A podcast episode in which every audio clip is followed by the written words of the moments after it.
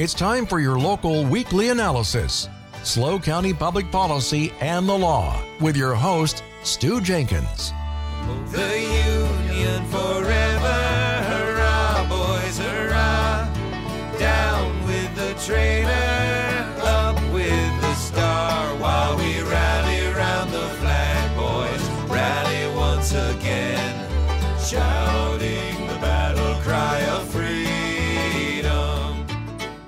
Welcome back to SLO County Public Policy and the Law, only at K News 98.5. I'm Stu Jenkins. As a lawyer, I've tried cases here in San Luis Obispo County since 1978. Among my many cases have been public interest suits striking unconstitutional election law statutes, City of San Luis Obispo ordinances criminalizing homelessness, and the Bureau of Cannabis Control's uh, authorization of cannabis billboards on Highway 101. It has been my privilege to repeatedly serve as Superior Court Special Master. On SLO County Public Policy and the Law, I bring you officials, lawyers, and organizations shaping public policy and law.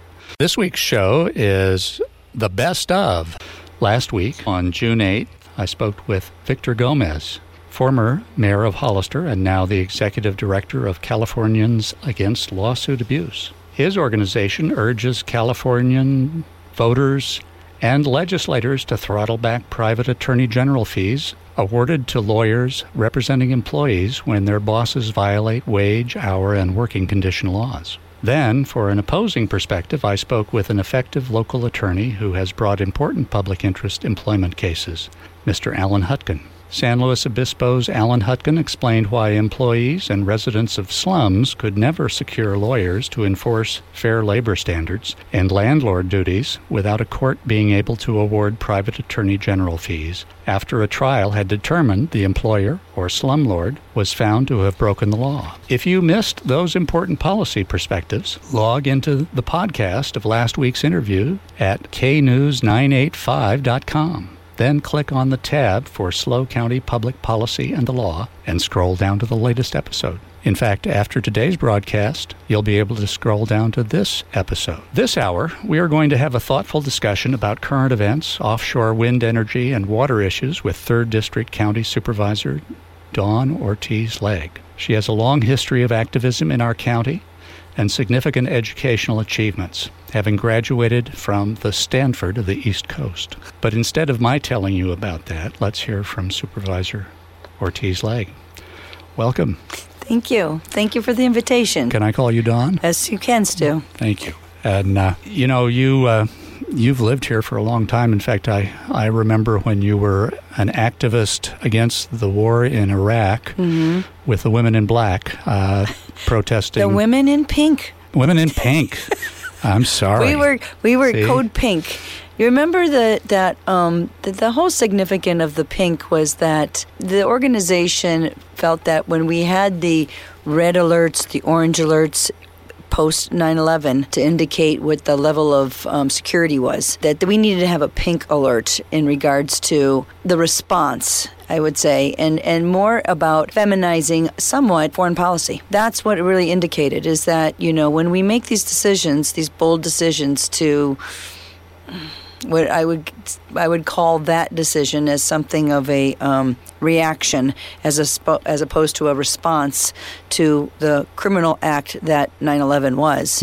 Um, that we, we, we, we took into consideration the children that we sent to war here from this country, as well as the children and the women and the residents of the countries that then became the target.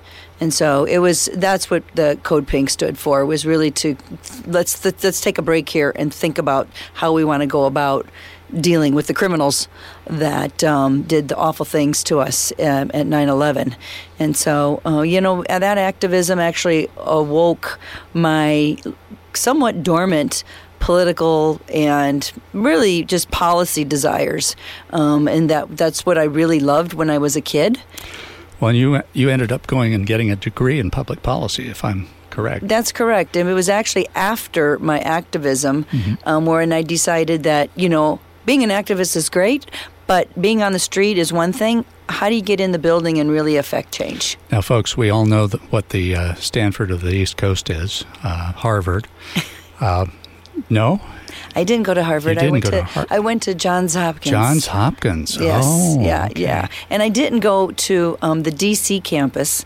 I actually went to the Bologna, Italy campus, which is a fascinating. Well, I bet place. that would be a, a very different culture. It was. Um, Bologna, in particular, Mm-hmm. was established um, by the CIA in 1953. Um, this is post World War II. Italy was teetering. Um, They did not get the kind of um, aid that the that um, Germany did in regards to the. Um, um, I'm going to call it the MacArthur. That's not right. You know the um, The, the Reconstruction. the Reconstruction Yeah. Mhm. exactly. And so the Marshall Plan. the Marshall Plan. Thank you, Sue. That's all right. It took me a while to retrieve that too. Yeah, thanks. Anyway, so they so the United States was very concerned that Italy was going to fall to the communists. Now, this is something that I think a lot of the listeners at K News 98.5 are going to ask. What the heck is a degree in public policy? Yeah, so uh, it's really about how we come to decision making. How do we be able to manage and address the, the, the issues that we have in front of us, as well as delivering the political goods? You know, housing, water, security, transportation, energy. How do we deliver that to our citizens? And When, that's when, kind of when you comes came about. back, when you came back with that CIA education, no, I'm making a joke there, Yeah, folks. it's a joke. the uh, you got active in local politics. Mm-hmm. Um, I I think you served on the planning commission. I did. Was that the first place that you uh, Well, got you know, active? the, what happened was is that what I really what I went to school for was I love foreign policy. I mean, that's what took me to Johns Hopkins. Mm-hmm. However, not a lot of foreign policy going on in, out of San Luis Obispo. And so when I came not, home, not yet. not yet, but when I came home, I really wanted to work on um, climate change issues. And the one thing that we had going here were the solar farms. And those large utility scale solar farms were currently in the pipeline as far as just kind of trying to figure out how they're going to get approval to build them. And um, so that's where I ended up. And from the solar farm experience, which was a very wide range experience dealing with land use, energy, stakeholders like ranchers and, and large agriculture, Environmental groups. environmental groups, that's right, who were opposed, some of them, to the utility scale solar farms. We had John Laird on uh, a while back, and uh, uh, one of his uh, statements was that he uh, he had met with uh, labor organizations that wanted to build these environmental facilities that would generate electricity cleanly. Or that would save water for use by Californians. And their chief complaint was every time we get ready to do one of these things, there's an environmental group who comes and tries to stop us and sues. And he went to the environmental groups and talked to them, and they said, "Well, yeah, that's what we do." Um, and so, figuring out how to navigate that is a big, big project. Um, has that helped you um, on the board of supervisors? I think so. I think it really, that experience really has flavored my ability to be a responsive supervisor. I, I, I really make every effort to do that and to be able to listen to both sides. Also, having that policy background. I mean, the one thing that I went, you know, when I went into Johns Hopkins, I mean, at that point, Paul Wolfowitz was um, the dean of, of the School of Advanced International Studies. I mean, that's kind of the belly of the beast of the conservative movement. And I wanted to, as somebody that was more on the other side, I wanted to go in and kind of be able to go vis-a-vis in understanding you know where's my thought processes how am i how am i making my decisions and really what came out was it wasn't so much that I became one thing or another. I became much more able to listen to all sides and recognizing that there's something here for everybody and that every opinion has a place in the discussion. Well, and sometimes uh, an opinion gives you information that uh, you wouldn't have had otherwise. That Yes, can make yeah. for a better policy. Well, that's what we do here at uh, SLO County Public Policy and the Law. I want to compliment you for being here. There are uh, you are a candidate for reelection, That's correct. and I can tell you and our listeners that there's at least one candidate for supervisor so far who I've concluded is afraid to come on and talk to the listeners of K News 98.5, and I'm I'm hoping that candidate will eventually uh, realize that it's important to talk to everybody. Mm-hmm. Um, but we do give equal time here, so it- Yeah. I don't know that you have any opponents, uh, but of course we'll have to give them equal time Sure. with you, even though we're here to talk about policy and supervisorial Yeah. uh, issues that are here. Well, Uh, and, and, and you know, I just want to say on the Mm. policy piece too is that, you know, I mentioned opinions are important because that's where you know our citizens come in. But there's also has to do a lot with um, the documentation and the record keeping and the ability. And I think that going back to my experience on the solar farms, I too was one person that often thought, I don't. I remember actually when I first sat and met um, the head project manager from First Solar, who I then eventually was work going to work for, and that was and she was telling me about you know well we're going to do this for the Kit Fox and that, and in my mind I was like I don't believe it. I don't believe it. It actually took me the ability, the time to get out there and to see all that is required, all the things that have to be done, and and start to understand the process much more. So trying to build that trust in the system, in the process, is, is part of what I try to do as a supervisor. Is help help bring some light to. Yeah, we don't just get to go out there and just throw cement down and do something anymore. You know, No. those days are over. no, uh, they So are. They are. Yeah. The uh, well, let, let's talk a little bit about energy, Yes, clean energy. sure. The, uh, we've got the wind turbines. The leases have happened of the offshore areas in the federal Waters. tidelands. Um, and um, what is that? About 60, 70 acres? Or Um, actually, per- it's a 399 square miles of um, what's called the call area, Mm-hmm. and that is the the area where the um, three companies have divided up, and each leaseholder will take a certain portion of that and build their wind farm in those areas that are all next to each other. They're all neighbors. and they may not be the same kind of wind turbine. They may not. Yeah. Um, I, I don't think that any of them. Well, I shouldn't say that. That's a that, that's a way out thing That's at this up point. to that's up to those companies. it's up to those companies, and things are still really ev- evolving in that um, industry and technology. So we'll Now- see what comes out. Now, the headline in the paper this week was that uh, the county of San Luis Obispo would be getting $27 million um, out of those leases somehow. Um, but, uh, you know, two things struck me about that. One was that's chump change, and the other was um, how and where is it going to go? Well, and um, part of what they're referring to, I believe, is that is the five percent that is part of this community benefits. Um, that is when the leaseholders put their bids in. They said they checked a box basically that said they would give up so much to the community to take and do what they wanted with it. So, in order for us to be able to determine us, meaning the community, not the board of supervisors, but the community, we have to have the right um, entity to help decide where is the best way to fairly split and share and invest that money for for one impacts two um, investment three the future. And so you know whether it's you know people in the coastal say well we we should get it because we're the ones who are going to have to we don't really know what the impacts are going to be yet because there hasn't been any reports yet. But you know we're we're pretty far out still on a lot of this and so it's it's really challenging to have the conversation but it's really important to have the conversation because people initially see these headlines and including the headline about this enormous port that could possibly be built and they make gr- assumptions naturally and um, the fact is is that likely that port will never be built here. Well, the the uh, the design was by a uh, group of consultants, uh, actually, I think hired by the county. Or no that's correct no i was very and- engaged in that and, part and so uh, they were they were making surmisals about what it might look like. And let me explain that for a second because um, what the feasibility study that was done, that was released in December of um, 2022, was done by the County of San Luis Obispo, the County of Santa Barbara, and um, our economic partners, REACH. We both have REACH as our economic partner.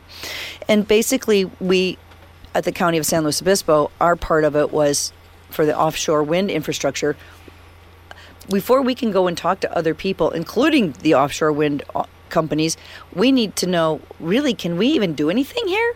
I mean, that was really the, the, the basis of the question was that like, do we have the depth of the sea? Do we have the space? Do we have, and so it's only a physicality feasibility study. It did not take into consideration any of the other impacts and all. And basically, it was just like, you know, it, if you look at our land masses that we have that are attached, where is it that makes sense that to possibly do something and what could be done? And they did their job. They did from the biggest down to the smallest. And so somewhere in between, perhaps, there might be something. Well, sure. And and so they're uh, they're looking at the uh, constraints, the outer constraints uh, of each of the uh, potential harbors, and the costs. Um, wide variety of differences in estimated costs for putting in the the uh, facilities that could support uh, that kind of an operation.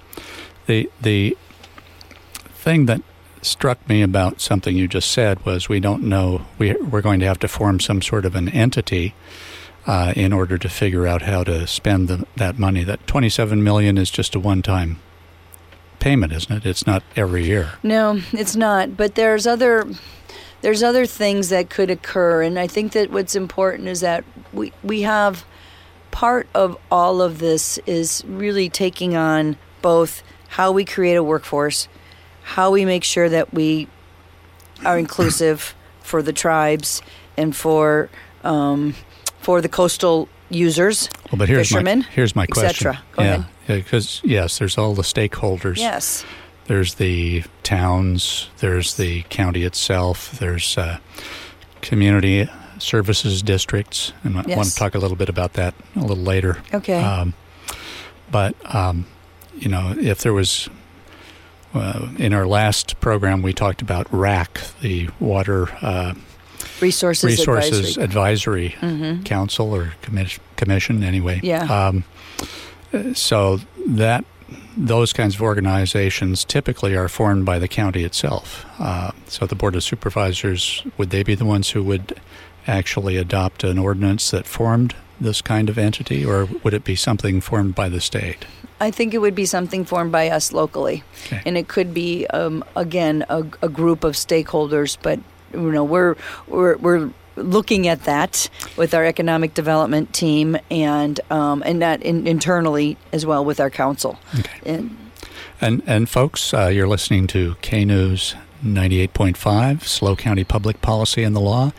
We're having a very nice discussion here with uh, Third District Supervisor Dawn Ortiz Legg.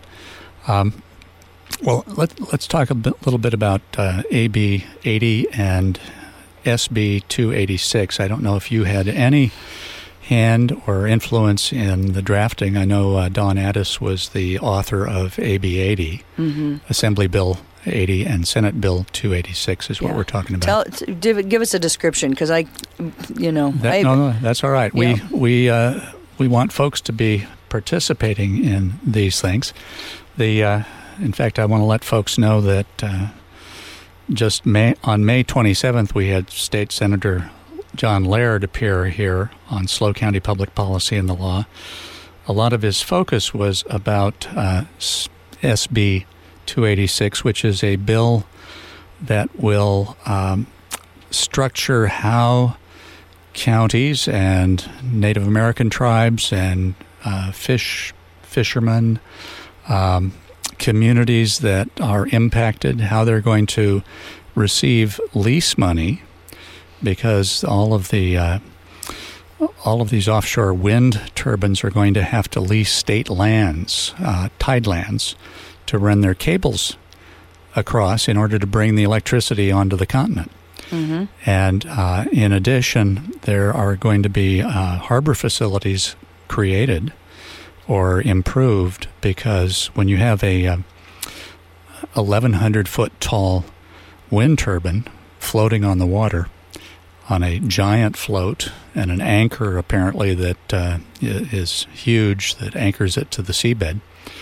Um, th- there's a lot of construction involved, and that means that these uh, wind turbines have to be assembled. They have to be uh, put in the water, and they have to be put in the water someplace where it's safe, mm-hmm. and then they have to be towed out and installed offshore. Um, the, one of the uh, designs that Supervisor uh, Ortiz Lake was talking about was uh, a giant landing at Port San Luis, um, and and because I was a harbor commissioner there for ten years and uh, studied carefully the history, the, that landing went out to the same location that the Harford Pier used to go to when uh, Port San Luis was the largest oil exporting harbor in the world. Yep. Um, and so uh, these bills are very important to our area. Mm-hmm. Um, so SB 286 has been set for hearing uh, on June 26th at 2:30 p.m. in the Assembly Natural Resources Committee, and uh, Dawn Addis's Assembly Bill 80, which uh, goes kind of along with it, has been set in the state senate uh, at the Natural Resources and Water Committee on June 10th. And I'm telling our listeners this because you have the ability to go to the uh, legislature's website. Uh, you can actually log into a TV channel to watch these hearings online from your computer, and you can even get a phone number and make arrangements to call in and make a comment on each of these bills if you want to. And uh, we're going to be posting uh, the links for those kinds of things on our website. That's great, Stu. I think it's really important for people to weigh in. And, and you know, I, I want to say that as a member of uh, the board representative for the Visit SLO CAL, one of the things that we think is really important um, is to make sure that people know that we're we're we're all learning here. We're not suggesting that we want to industrialize um, these tourist areas into such that it becomes blight, that it becomes something that is takes away from the charm as well as the the the wonderful you know atmosphere. And and I know everybody wants that. So yeah. Folks, you're listening to SLO County Public Policy and the Law. We have to take a break because the news is coming up and some important advertising. This is Stu Jenkins. Stay tuned.